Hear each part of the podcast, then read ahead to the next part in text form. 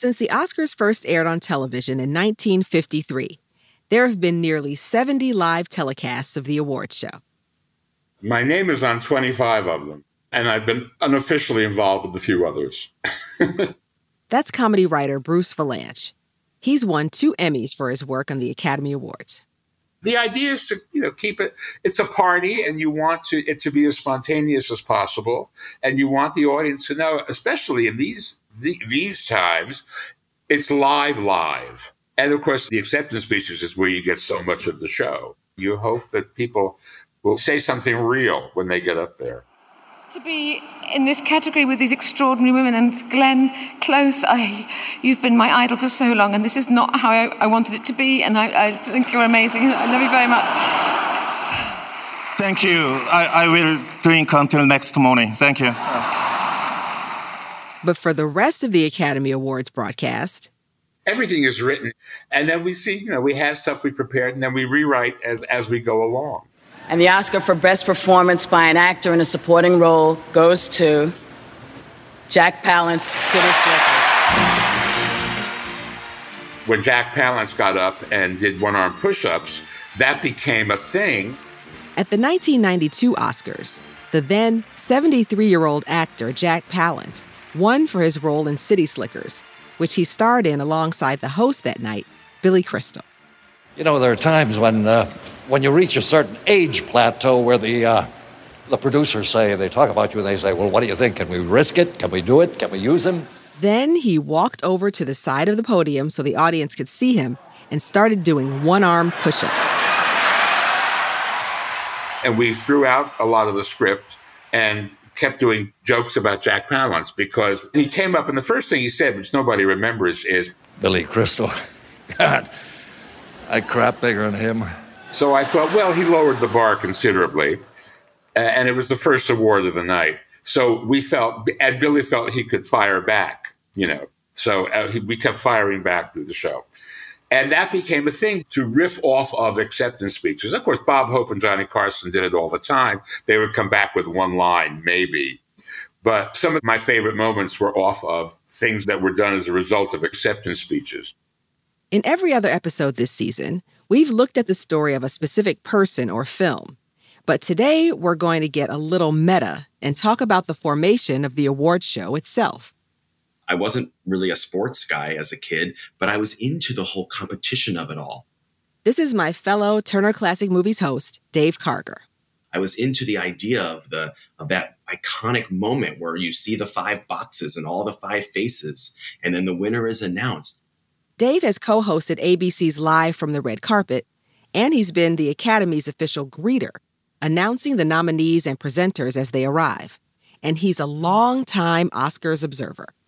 When I go back and watch moments from older ceremonies, it's very self serious. And I don't think there's anything wrong with that. It's meant to be this kind of prestigious moment. But I think it's been interesting to watch it over my lifetime, your lifetime, become more of an entertainment experience you know, you think about the moment with the streaker with David Niven. At the 1974 Oscars, a streaker interrupted British actor David Niven, who was co hosting that night. Well, ladies and gentlemen, that, um, that was almost bound to happen. but isn't it fascinating that. fascinating to think that the, probably the only laugh that man will ever get in his life is by stripping off and showing his shortcomings you know, all of the interesting dance numbers that have now sprung out of the Oscars and having Uh, there's always been comedians hosting, but now they're with people like Jimmy Kimmel or Ellen DeGeneres. I think it's gone a little bit sillier, which I think is good. It's a delicate balance, celebrating the art of filmmaking, the artists in front of and behind the camera, keeping the in house audience and viewers at home entertained, all on live television, where things can, and sometimes do, go wrong.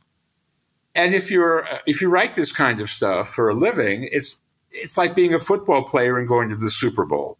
This is the game that everybody will see. I'm Jacqueline Stewart. Welcome to the Academy Museum podcast. In this episode, we are revisiting the 1953 Academy Awards, the year of the first Oscars telecast. how making the biggest night in movies a television event changed the meaning of the awards. And with the ceremony approaching its 100 year anniversary, how might it have to change to keep the world's attention?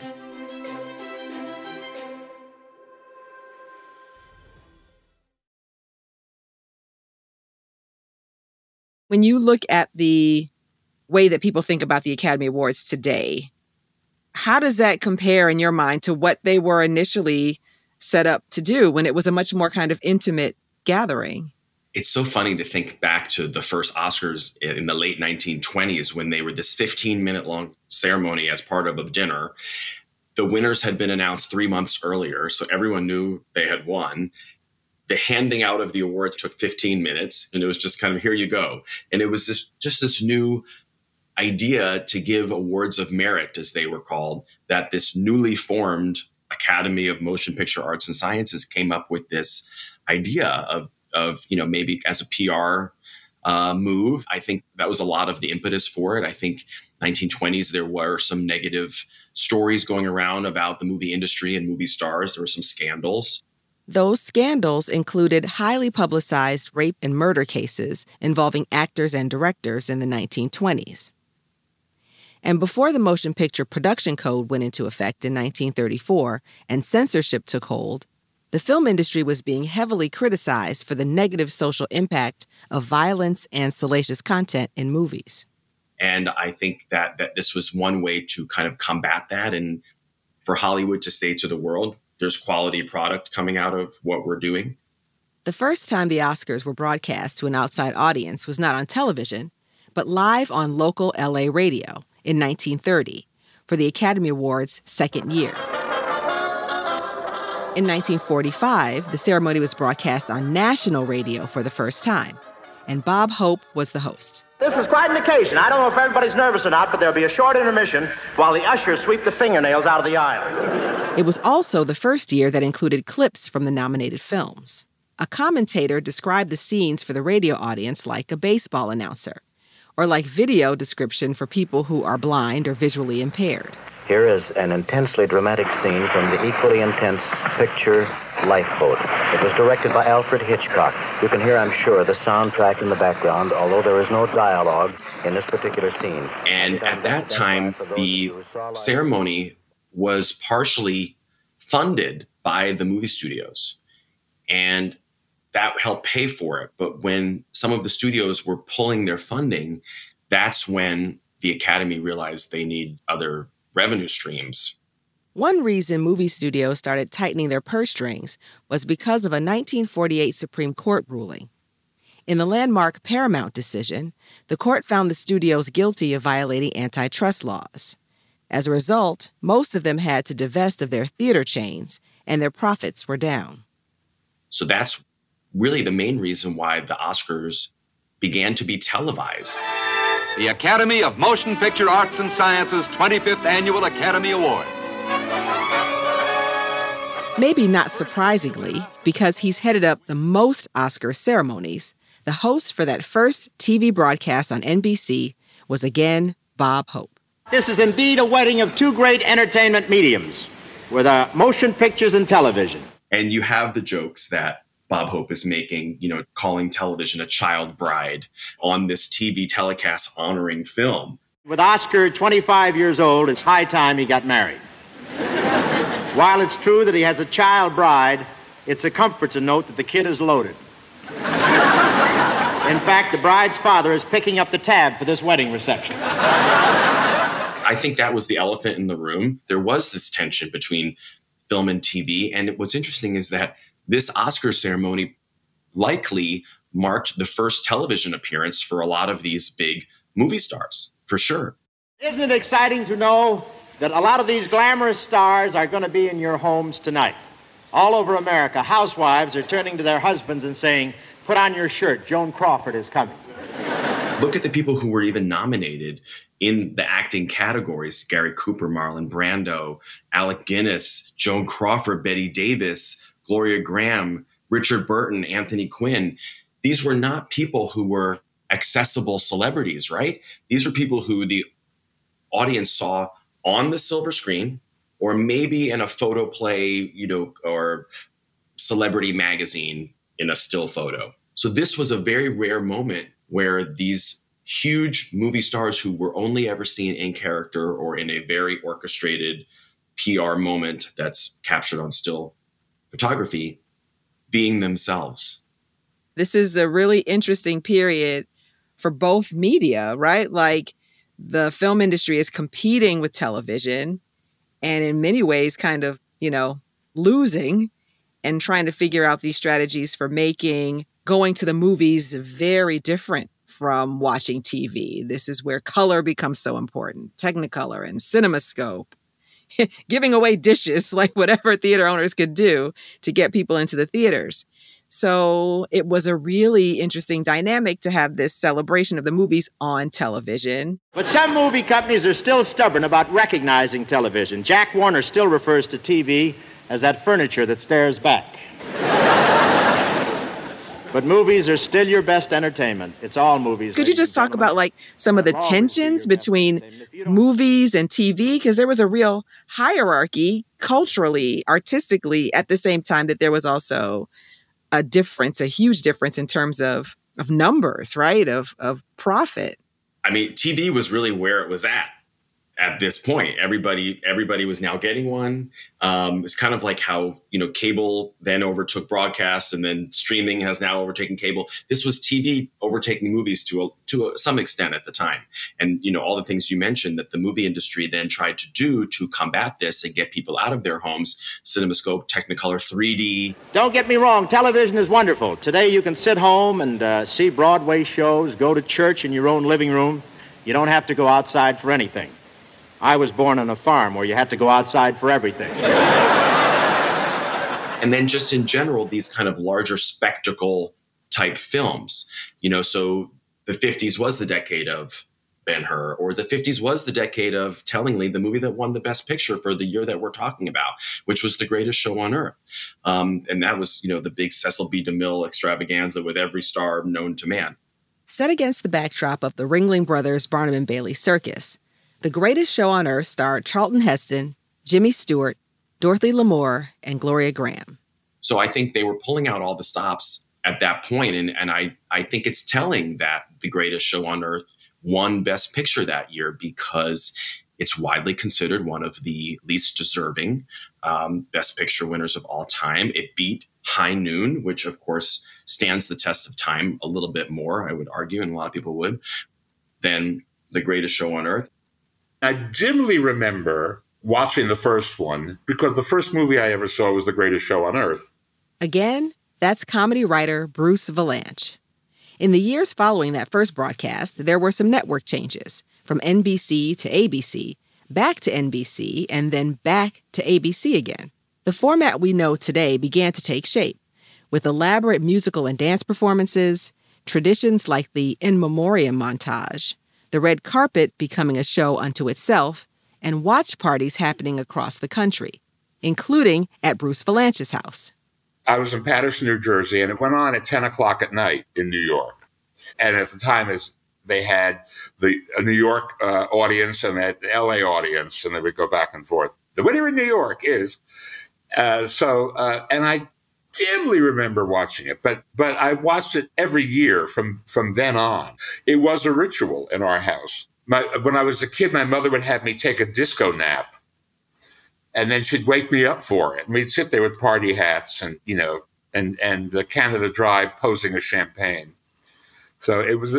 She loved it. I mean, it was also it was it was you know, she was a, an Oscar junkie. She loved it. So it was a it was. I always thought I'd somehow be involved in it and there and that was. Bruce's first writing credit for the awards was in 1989. And over the next decade, the Academy Awards would see some of its highest ratings, peaking in 1998, the year that Titanic won Best Picture. After being involved in more than 25 Oscars broadcasts, Bruce has some stories and thoughts about what makes a successful show. I've said to every host, I said, the thing to remember is that one person wins in each category. And as so as the evening wears on, the audience is filled up with losers. if they've stayed after they've lost. And so the energy, they're not really paying attention to you. They're at this point, they're texting, firing people because they didn't win. So you, you run the risk of having a room largely populated by seat fillers because people have left or by people who are terminally bitter. And they don't make for the best audiences as the, as the show goes on. So that's why uh, the host, we frequently would front load the show with the good stuff because at, nobody was paying attention as, as, the, as it wore on. And then there are the acceptance speeches. We highlight some of the most memorable ones in the Academy Museum's Academy Awards History Gallery. You always want somebody to, to do something theatrical or meaningful or whatever when they when they win, and sometimes they're just overwhelmed and they just say thank you and disappear. And of course, that does save you time. Uh, so you can't really hate them, but uh, you know, you, you want them to, to do something that really uh, uh that really is moving. I mean, because when it's real, when it's sincere, it's a great moment. It's a great cultural touchstone. I think my favorite acceptance speech is Springsteen. See, this is the first song I ever wrote for a motion picture. So I guess it's all downhill from here, you know. but uh, when he won for the, the song from Philadelphia and talked about what popular art is supposed to be. Philadelphia is the 1993 film starring Tom Hanks and Denzel Washington about a lawyer with HIV who is fired from his firm and sues for discrimination. You, know, you, uh, you do your best work and you hope that it pulls out the best in your audience, that some piece of it spills over into the real world and into people's everyday lives. And it takes the edge off the fear and allows us to recognize each other through our veil of differences. That's what a profound thing, you know, for this for the for, for this rock and roll guy to say. I mean, he's the boss. That's why he's the boss. But it was, and that's you want wonderful moments like that. And then in terms of the audience, because it seems like getting that tone right is the really you know that's the secret sauce of it like who are you speaking to how, how much do you revere the awards versus try to do something that's more lighthearted it's a combination depending on who you've got uh, in charge. But it, there's always a balance. You don't want to be too lighthearted. I mean uh, if, letterman's problem was that that, uh, that he brought too much of his own show to to the oscars and they weren't there for that you know and you can't you can't do the kind of stuff that he did, which I love, which is kind of juvenile. I've been dying to do something all day, and I think maybe we can take care of this. You know, Uma, Oprah. Oprah?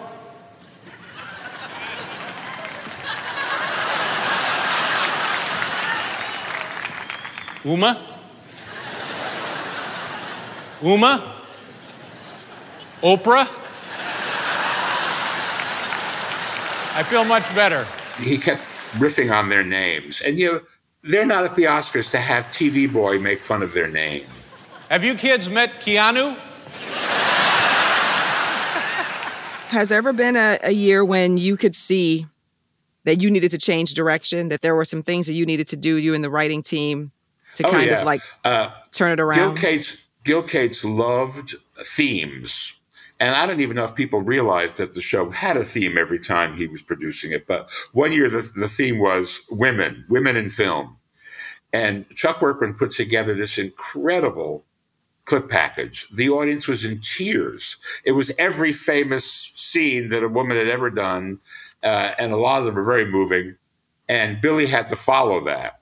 And uh, we didn't know what the clip was going to be until the last minute. And uh, it was also the year of Basic Instinct. And so Billy said, wonderful we're celebrating all these parts in movies because we know the biggest part this year was Sharon Stone's. Which, which now, of course, is a joke that would immediately get you sent to, to Cancelville. But then was, you know, it was a groaner. But I mean, it was, the audience was actually actively angry that you would follow this thing. And it was, it was a rare misstep but he was aware of it, and so we took we went through the everything else that we had prepared to to just make sure that with that there was nothing that was anything that was like that because clearly they had really been moved by this this piece, and uh, it was just the wrong It was the wrong note. Is there a certain joke or bit song that you got onto a broadcast that you feel especially proud of? Um, well, I, I, uh, I, I joke that proud we got a fart joke in. Uh, a, movie was hosting, of course, and uh, it followed the number from Pocahontas called "The Colors of My The Color of My Wind." The colors of my wind. The colors of the wind. Uh, performed from Pocahontas, performed by Vanessa Williams, and it was a, a weird conceptual number. And afterwards, Whoopi and said, "Something I've always wondered: what color is my wind?" It's got a huge laugh, and uh, and, and the network censor kind of looked at me and went. there was I, I laughed. Mrs. Futterman, Susan Futterman was the network censor for all of those things, and she's retired. But she really was hysterical because she was always on the writer's side. Is that right? Yeah, absolutely. Wow. Wow. You have to tell us more about Mrs. Futterman. It was it was you know, sometimes you get these standards of practices people and they're very they're very Priscilla Goodbody and they're you know they're, they're stuck up and they're and you feel they have no life experience and this is why they're in that job. But she was not like that. We had a, a joke one year it was the year that Hugh Grant was a, a busted with a hooker whose name was Divine Brown. And Whoopi's joke was, uh, what a year it's been. Of course, the biggest release was Hugh Grant's, and that got a laugh. And then she said, if "That's a real fellatio Alger story." And and and but Mrs. Futterman came over and said, "You can't say fellatio. It's on the list of words that you cannot say. Fellatio is not." So we had to cut that part of the joke. she let us do the early part, but we couldn't. We had to cut the second part you know, and I mean, it's it's it's fun to do double entendre on, on a big show like that because you know, as as you know, with all double entendre, people who get it laugh, and people who don't get it, you know, they just think, "What was that?" and they and you they move right along. Wow, wow. How much did your you know job kind of depend on ratings? Like, did you have a, a sense of feeling some pressure about what the ratings would be as a writer for the show?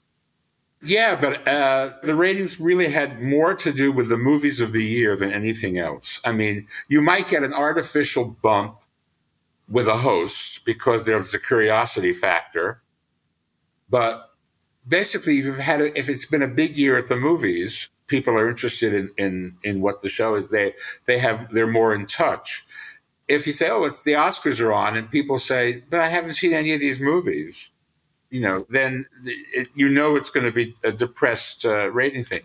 But I think when you look over the chart, you have to realize that that there there's been a precipitous drop. But you know, there's been a precipitous drop in everything. I mean, it's a 500 word channel universe to begin with now. Plus, people have so many other things to do on their phones, and you know, it's the uh, there's no more broadcasting. There's narrowcasting. You know, when, when I started writing the show, it was still a three network town. I mean, it may have been a four network town by then. Uh, and um, you know, you had if you didn't get at least a third of the audience, you were off the air as a regular show. You know, I mean, you had to get at least 17 million people watching you, or 30, you know, in order to to stay on the air. And now you know, I mean, uh, the other night, CBS won the night with three and a half million people watching. So it's a different, it's a new world, Goldie. Yes. Yes. I mean, do you feel that as a result of this, you know, proliferation of options that people have and television changing so much that the Academy Awards can have the same kind of cultural place that it had when you were writing for it, when you started watching it as a as a kid? Probably not, and I, I, hate to say that because it, you know it really is. I love the ritual. I think that also the uh, the proliferation of award shows, many of which I've written, and the, the run up to the Oscars, which is interesting uh, in our bubble, but n- probably not that interesting to people in Dubuque, Iowa. It uh, has has decimated the uh, the the population that, that's going to watch it. I think that uh, I feel bad about that. I don't know that somebody in their 20s gives a rat's ass about about the Oscars, A, or whether what's going to happen to them or anything like that. I mean, at this point, it's much more about uh, a corporate struggle between people who who make money off the Academy Awards. Number one, the Academy. Number two, the network. And then number three is the studios who use the Oscar as a, a what it always was intended to be used for a, a, publicity tool, a way to get people asses into seats. So uh, there's a lot of money at stake, but it's but there always was, but there still is a lot of money at stake. But it's it's like polar bears uh, arguing, you know, having a turf war over melting ice. Similar to 1953, when television's popularity was rising, viewing habits have been changing dramatically in recent years. Ratings for award shows are down. So, how does the Oscars broadcast stay relevant now and into the future? After the break, we'll hear from David Rubin, outgoing president of the Academy, and ABC executive Rob Mills about how they imagine the future of the Academy Awards broadcast.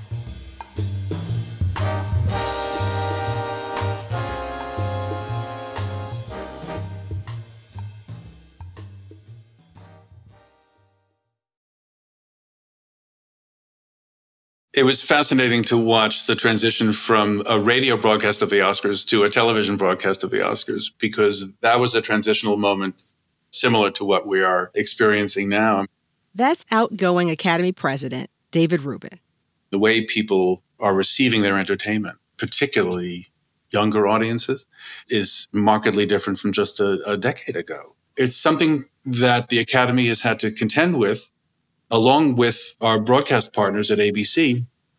And it's it's not reconciled yet. I think it's on an annual basis. Experiments are, are being tried to see how you can engage the people that are less connected to uh, a three hour broadcast about the movies. So far, this episode, we've talked about how the Academy Awards broadcast is more than just one thing. It's a celebration of excellence in filmmaking and it's a massive live entertainment event. It's also a partnership, a long running and important one, between the Academy and ABC. Both entities have such a tremendous stake in the outcome. ABC through through their advertising income and the Academy through a contract with the network that subsidizes all the great work that the Academy does throughout the year. The partnership with ABC to produce a world class night of television celebrating movies is, is essential to the existence of the Academy. And so we work together, sort of figuring out putting together the show all the way through Oscar night. But it really is, it's a year round process. Rob Mills is Executive Vice President of Unscripted and Alternative Entertainment for Walt Disney Television. That includes special events on ABC, like the Oscars. I think that when you have something that's 95 years old, it can't live in a vacuum. It's got to change. It's got to evolve. It still has to hold true to the core principles and everything that that the show is supposed to be about. But you know, you never. I'm never against trying anything, and I have to say, one of the things that we actually did try and didn't work was the year Steven Soderbergh produced it, and we put Best Actor last, gambling that you know it was going to be Chadwick Boseman, and that was going to be the biggest, most emotional moment of the the the whole telecast. And of course, it ended up being somebody who wasn't even there. And the Academy Award for actor goes to Anthony Hopkins, the father. the Academy congratulates Anthony Hopkins and accepts the Oscar on his behalf. Thank you. So, you know, that didn't work, but at least you know you can never fault anyone for trying something. And um, I also I remember I think maybe the 89th Oscars or something. So you're 89 years in, and they brought in David Hill from who had done the NFL for Fox and Reggie Hudlin to produce it.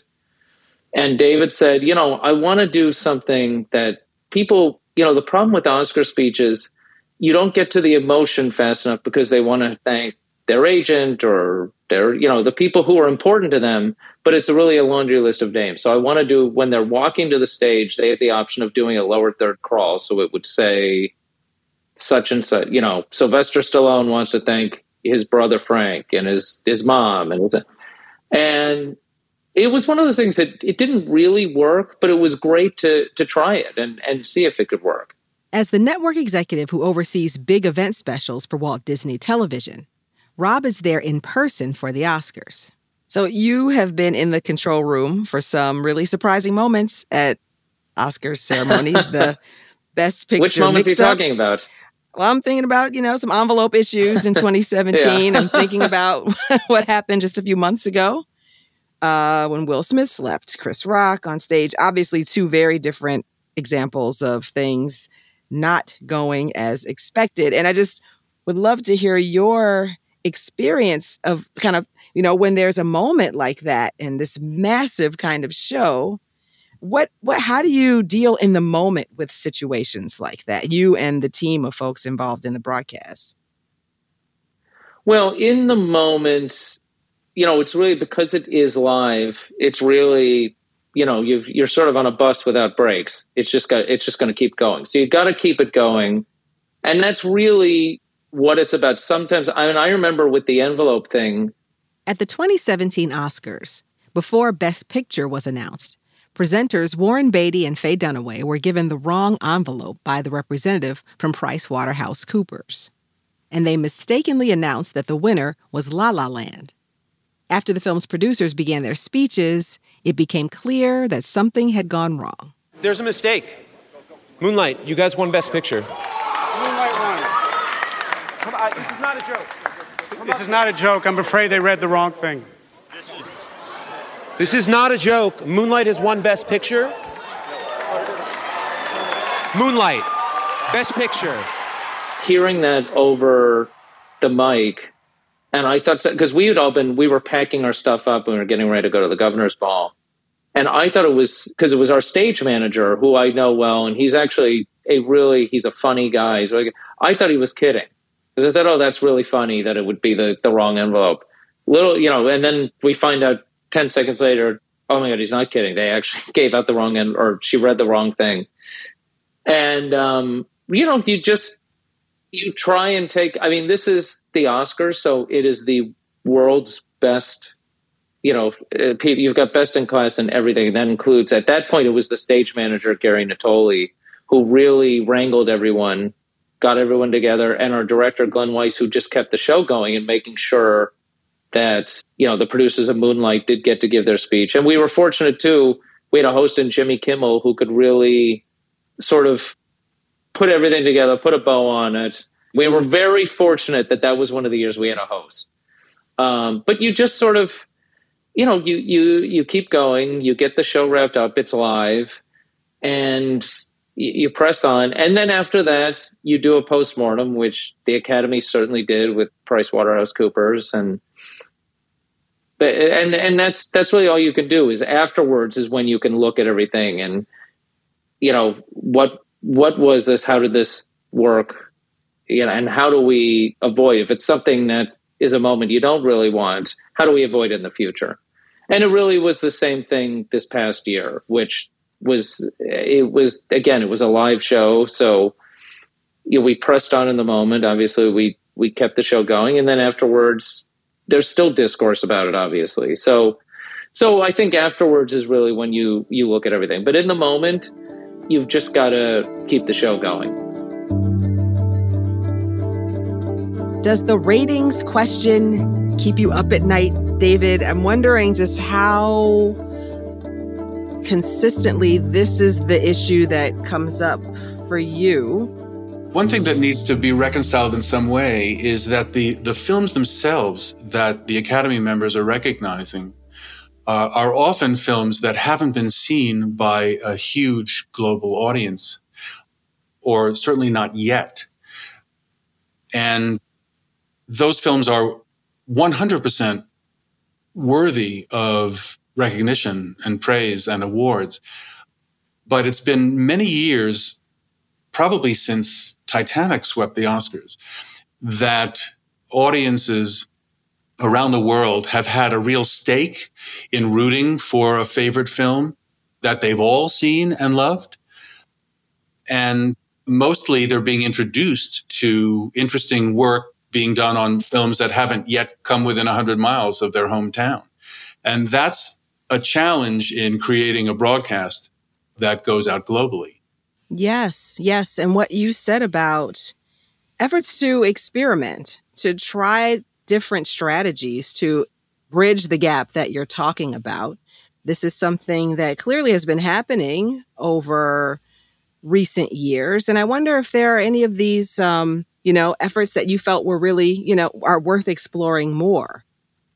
Thinking about the popular film category, for example, or, you know, other ways of bridging that disconnect that you were just talking about. I think a lot of it can be most effective in gearing up toward the Oscars.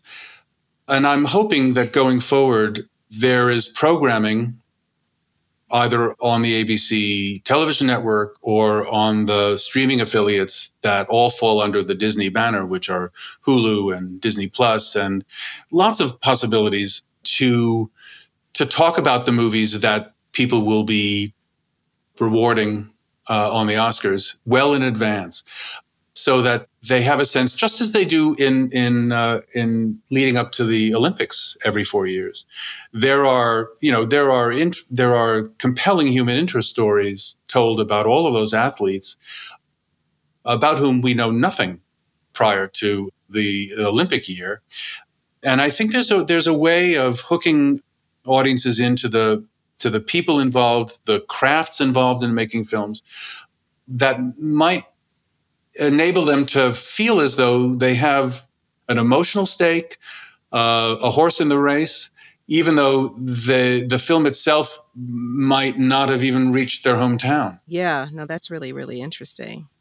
It doesn't feel right to suggest that Academy voters should not pay attention to the quality no matter where they find it. So I, I feel as though if if there's there's a quality film out there that hasn't been seen by the masses, it's it's still worth celebrating and touting, and and maybe we should just work harder to let everybody in on the secret of the brilliance of those films, and and also I think it's likewise important for Academy voters not to be snobbish about the artistry, craftsmanship, and storytelling that is happening uh, in major motion pictures, on blockbuster motion pictures, because the work that's happening on, on those films is just as worthy of recognition and mustn't be overlooked in favor of any other film. One of the most controversial issues surrounding the Oscars has been this question of whether and how the Academy should recognize more quote unquote popular films. And the decision to pre tape some of the awards and present an edited version of the speeches during the 2022 telecast sparked a lot of criticism in the lead up to the awards. One of the things that I've heard people of color in the industry say, especially as as the conversations were happening about how to handle pre-taping some of the award presentations this year is how important it is for people who are from marginalized groups to see someone like them go up there and win an award no matter what the category is and I would love to just hear you talk about how that aspect of the broadcast, about that kind of um, of mirroring that can happen, how that's a dimension of it too that's so important in the way that it speaks beyond people who are in the industry itself. The Academy has worked very hard to expand its membership to increase the number of people of color, the number of women, and the number of international filmmakers. And that has that has in, in many ways shown a change in in the kinds of films that are being recognized, the kinds of films that are winning these awards.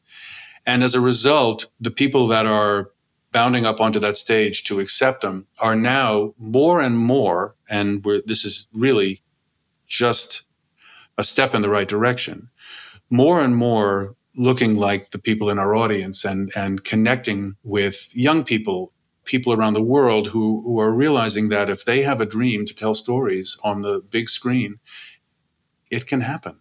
It can not only happen, but they can excel at it and they can be recognized for it. So the aspirational aspects of this of this broadcast are tremendous and they have to be underscored and magnified you know going forward uh, it's it's a tremendous influence on people's lives, understanding that there are possibilities for them to have a career in motion pictures, to know a bit more about the crafts that are represented on the Oscars opens up possibilities and it's it's really a huge part of the academy's mission to enhance that element of the Oscars broadcast.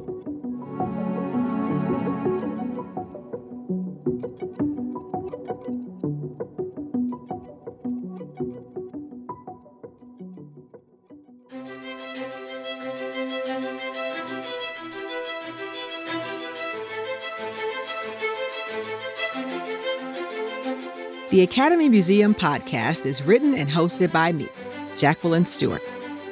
This episode was produced by Monica Bushman. The Academy Museum podcast team includes Antonia Cereijido, Victoria Alejandro, Kimberly Stevens, and Monica Bushman. The show is a production of the Academy Museum of Motion Pictures in collaboration with LAist Studios. Mixing by E. Scott Kelly. Antonia Cereijido and Leo G are the executive producers for LAist Studios. Our Academy Museum website, academymuseum.org, is designed by Fantasy and developed by Impossible Bureau. Our LAist website, laist.com slash podcast, is designed by Andy Cheatwood and the digital and marketing teams at LAist Studios. The Academy Museum marketing team created our branding. Thanks to the team at the Academy Museum, including Sean Anderson, Peter Castro, Stephanie Sykes, and Matt Youngner. And to our Academy colleagues, Randy Haberkamp and Claire Lockhart. Thanks also to the team at LAist Studios, including Sabir Brara, Kristen Hayford, Kristen Muller, Andy Orozco, Michael Cosentino, and Leo G. Academy Museum digital engagement platforms, including this podcast, are sponsored by Bloomberg Philanthropies. Support for this podcast is made possible by Gordon and Dona Crawford, who believe that quality journalism makes Los Angeles a better place to live. This program is made possible in part by the Corporation for Public Broadcasting, a private corporation funded by the American people.